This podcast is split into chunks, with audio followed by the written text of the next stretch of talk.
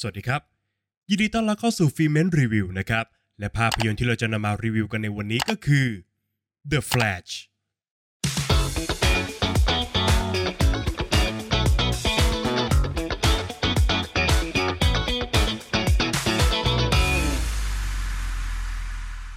เรื่องราวของแบร์รี่อัลเลนหรือว่า The Flash กับการตัดสินใจครั้งสำคัญของเขา ในการเดินทางย้อนเวลากลับไปแก้ไขความผิดพลาดในอดีต แต่การตัดสินใจครั้งนี้คือความผิดพลาด เมื่อมิติเวลาเนี่ยเกิดผิดเพี้ยนและกำลังจะล่มสลายนะครับ The Flash จึงต้องเผชิญหน้ากับความผิดพลาด และกอบกู้ multiverse เอาไว้ให้ได้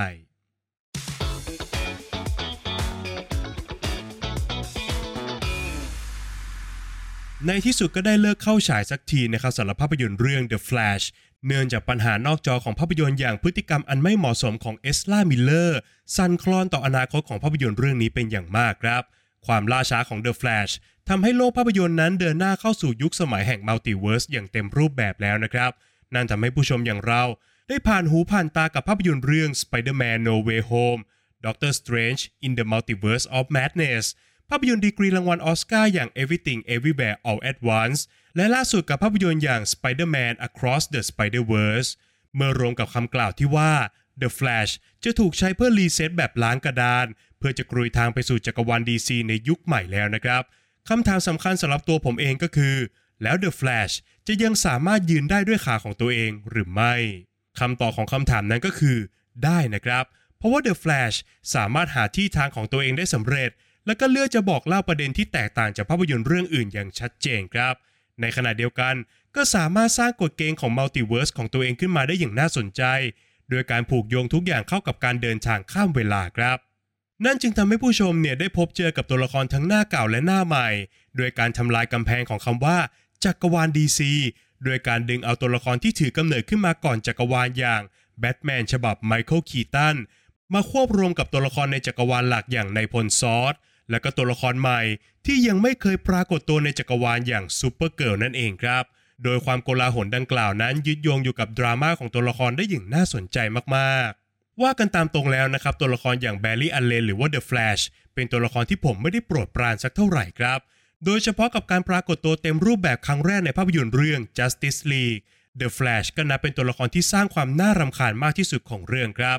ก่อนที่ผู้ชมนั้นจะได้เห็นแง่มุมแล้วก็ตัวตนของเขามากขึ้น ในภาพยนตร์ฉบับ Snyder Cut นั่นเองครับ และในภาพยนตร์เรื่องนี้ผู้ชมเนี่ยก็ได้รู้จักกับแบร์รี่อเลนมากขึ้นกว่าทุกครั้ง ซึ่งมันก็ทำให้มุมมองต่อความน่ารำคาญของตัวละครนั้นเปลี่ยนแปลงไปครับ เพราะว่าภายใต้คาแรคเตอร์ที่ไร้เดียงสาและก็พูดไม่หยุดของเขา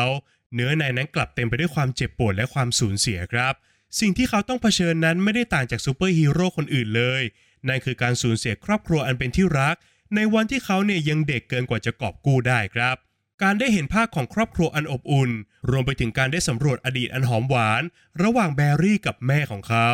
มันก็ยิ่งสร้างแรงผลักดันต่อการกระทำของตัวละคร ให้มันดูหนักแน่นมีเหตุผลมากขึ้นนะครับ แม้เรื่องราวระหว่างแม่ลูกคู่นี้ จะไม่ได้มีเวลาบนจอมากมายนัก แต่เพียงแค่เวลาไม่กี่นาทีเนี่ยกลับสามารถสร้างแรงกระเพื่อมทางอารมณ์ได้อย่างมีประสิทธิภาพมากๆนะครับ หากเลือกได้เนี่ย ผมอยากจะให้ตัวหนัง เลือกจะผลักดันเนื้อหาในส่วนนี้มากขึ้น เพื่อเพิ่มความเข้มข้นทางอารมณ์ของเรื่องราวให้มันอัดแน่นยิ่งกว่านี้ครับ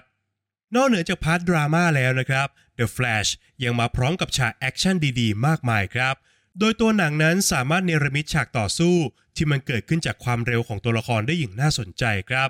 ภาพรวมนั้นออกมาดูรู้เรื่อง และไม่ได้เป็นการเล่นท่ายาก หรือพยายามจะโชว์เทคนิคอะไรมากมายจนเกินไปนะครับ ในขณะเดียวกัน The Flash ก็ได้เปิดตัวความสามารถใหม่อย่างการ Phasing ซึ่งก็นับเป็นความสามารถที่แปลกใหม่ และสามารถหยิบมาใช้ได้อย่างถูกที่ถูกเวลาครับ แต่หากทุกท่านคิดถึงการต่อสู้แบบดุดันหนักหน่วง หน้าที่นั้นเนี่ยตกเป็นของตัวละครอย่างซูเปอร์เกิร์ลครับ โดยเฉพาะฉากที่เธอต้องดวลเดี่ยวกับนายพลซอดก็นับเป็นฉากที่มันสะใจ และเป็นรสชาติที่ตัวละครอย่างเดอะแฟลชไม่สามารถมอบให้กับภาพยนตร์ได้นะครับเพิ่มเติมสีสันให้กับเรื่องราว โดยเคมีการรับส่งมุกตลกกันระหว่างแบร์รี่อเลนทั้ง 2 เวอร์ชันครับ ซึ่งมุกตลกดังกล่าวก็สามารถสร้างเสียงหัวเราะได้อยู่เป็นระยะ แต่โดยส่วนตัวแล้วต้องยอมรับกันตามตรงนะครับว่า ผมอยากให้ตัวภาพยนตร์นั้นลดโทนความตลกลงสักหน่อย โดยเฉพาะในจังหวะสำคัญของเรื่อง ที่มันส่งผลโดยตรงกับอารมณ์ของผู้ชมครับ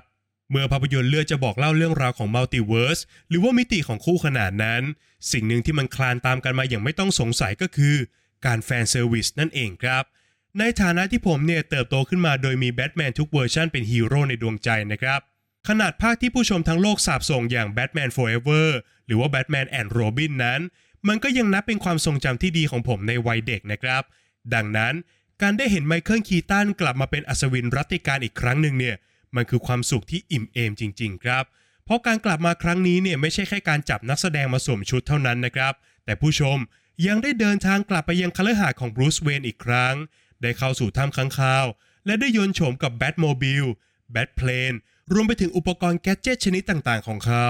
มันก็นับเป็น moment ที่ยอดเยี่ยมจริง ๆ ครับ นอกจากนี้การได้เห็นฮีโร่ในดวงใจของผม ได้มาออกลีลาบู๊ ด้วยเทคนิคการผลิตภาพยนตร์แบบสมัยใหม่นะครับ มันก็นับเป็นเคมีที่แตกต่างจากตัวละครอย่าง The Flash และก็ Supergirl ที่แสดงความสามารถของพวกเขาเนี่ยผ่าน CG เป็นหลักนะครับ เพราะตัวละครอย่างแบทแมนนั้น ไม่ได้มีพลังพิเศษ และก็ต่อสู้ด้วยศักยภาพที่มนุษย์เนี่ยสามารถทำได้ครับ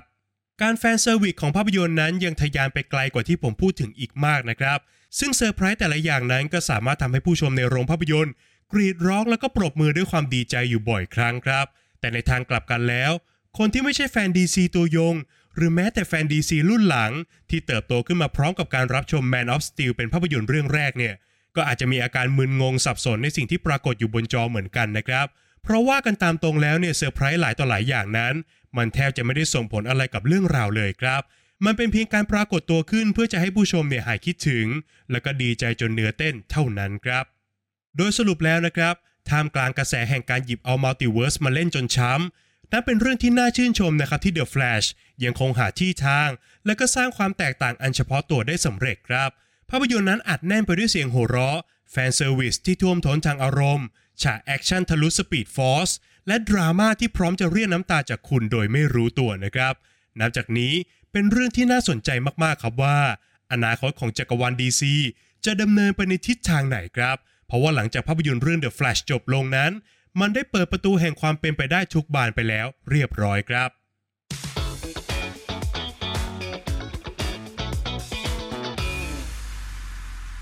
ประเด็นตกผลึกในวันนี้มีการเปิดเผยเนื้อหาบางส่วนของภาพยนตร์นะครับ แต่ไม่ได้เป็นการเปิดเผยเซอร์ไพรส์หรือว่าเรื่องที่สำคัญแต่อย่างใดครับ เรียกง่ายๆว่าเป็น spoil อ่อนๆ ซึ่งหากใครอยากจะรับชมภาพยนตร์แบบเต็มอรรถรสเนี่ยสามารถข้ามไปก่อนได้นะครับ และประเด็นตกผลึกจากภาพยนตร์เรื่อง The Flash ที่ผมจะชวนผู้ฟังทุกท่านมาคุยกันในวันนี้ก็คือ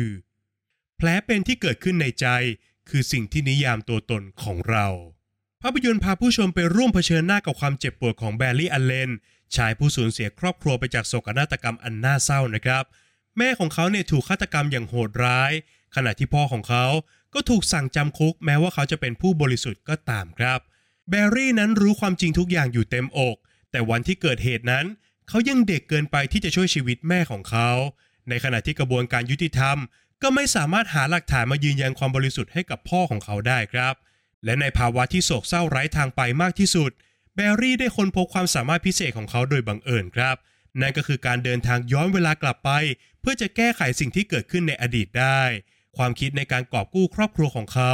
จึงก่อตัวขึ้นนับตั้งแต่วินาทีนั้นครับคำพูดที่คอยกระตุกความคิดของแบร์รี่ คือประโยคจากปากแม่ของเขาอย่างนอร่าซึ่งเธอเนี่ยเคยปลอบโยนเขานะครับว่า บางปัญหาในโลกใบนี้ มันก็ไม่มีทางออก สิ่งเดียวที่เราทำได้ก็คือ ปล่อยให้ทุกอย่างดำเนินไปอย่างที่มันเป็นครับ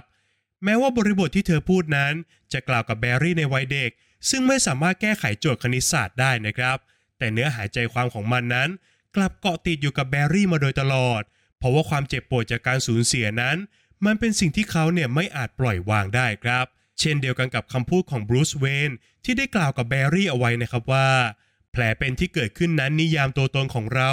และมันทำให้เราเป็นคนที่เราเป็นอยู่ในปัจจุบันนี้ครับ ก่อนที่บรูซจะขยายความต่อนะครับว่า ตัวเขาเองเนี่ยก็สูญเสียพ่อแม่ไปเหมือนกับแบร์รี่ เขาเปลี่ยนความโศกเศร้านั้นให้กลายเป็นความกล้าหาญพร้อมกับสวมหน้ากากออกปกป้องกรุงกอตแทมและเขาก็ตอบตัวเองไม่ได้เลยนะครับว่า หากวันนี้พ่อแม่ของเขายังอยู่เนี่ย ตัวตนของเขาในวันนี้จะเป็นอย่างไร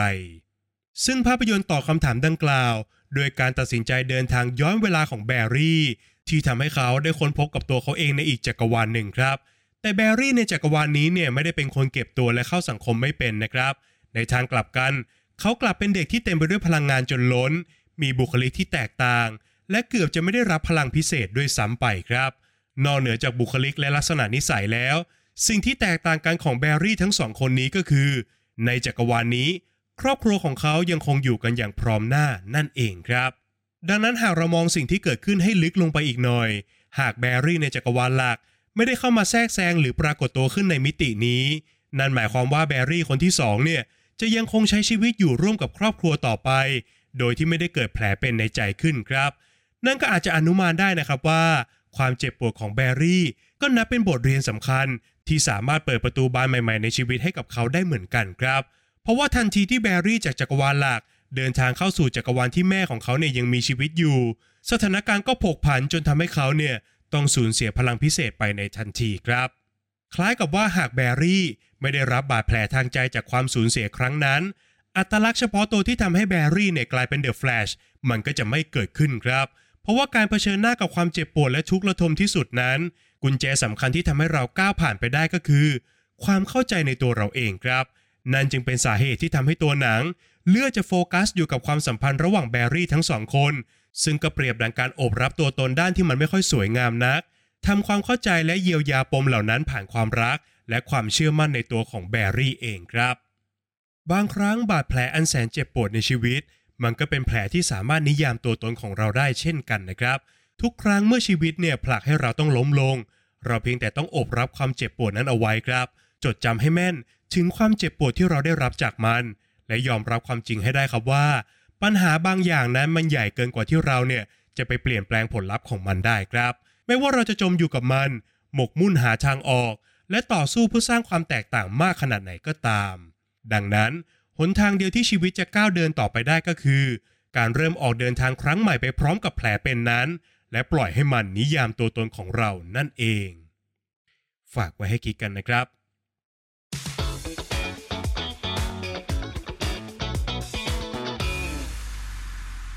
และก็มาถึงช่วงการให้คะแนนของภาพยนตร์กันแล้วนะครับ ในส่วนของบทภาพยนตร์นั้นผมขอให้ไว้ที่ 7 คะแนนครับ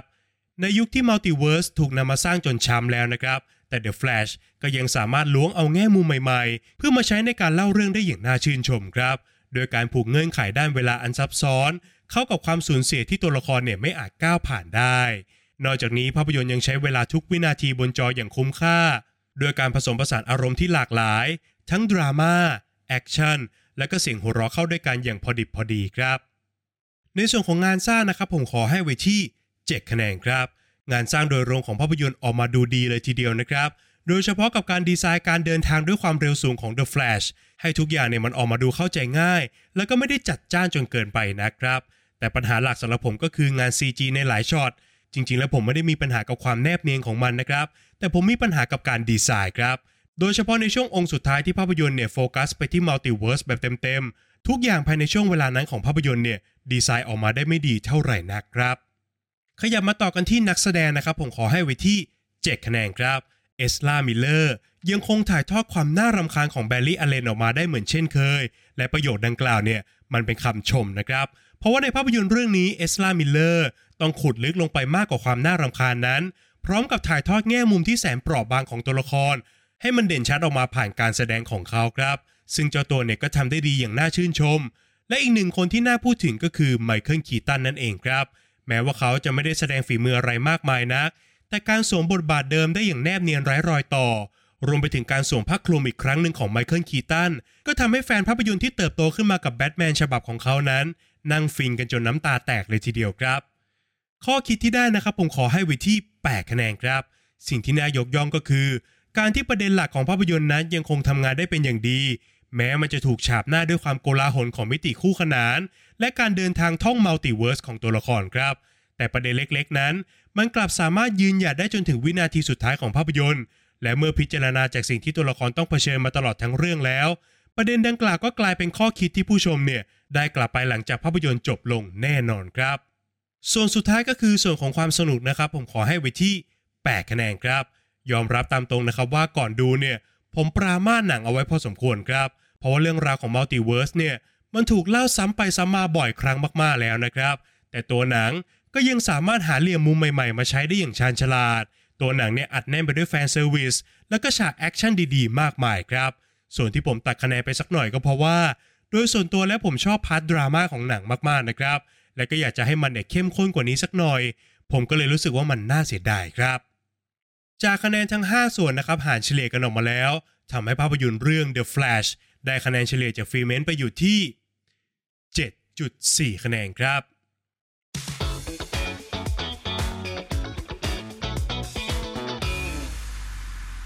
และนี่ก็คือทั้งหมดของฟรีเมนรีวิวในวันนี้สำหรับภาพยนตร์เรื่อง The Flash นะครับ ก่อนจากกันไปครับอย่าลืมกดไลค์กด subscribe แล้วกดกระดิ่งแจ้งเตือนให้กับฟรีเมนในทุกช่องทางด้วยนะครับ ไม่ว่าจะเป็น Facebook Apple Podcast Spotify YouTube Channel รวมไปถึง TikTok ด้วยนะครับ นอกจากนี้ทุกท่านยังสามารถเข้ามาพูดคุยกับ Filmment ได้ในกลุ่ม Open Chat ทางไลน์ครับ ทุกท่านสามารถ search คำว่า Filmment แล้วกด join กันเข้ามาได้เลยนะครับ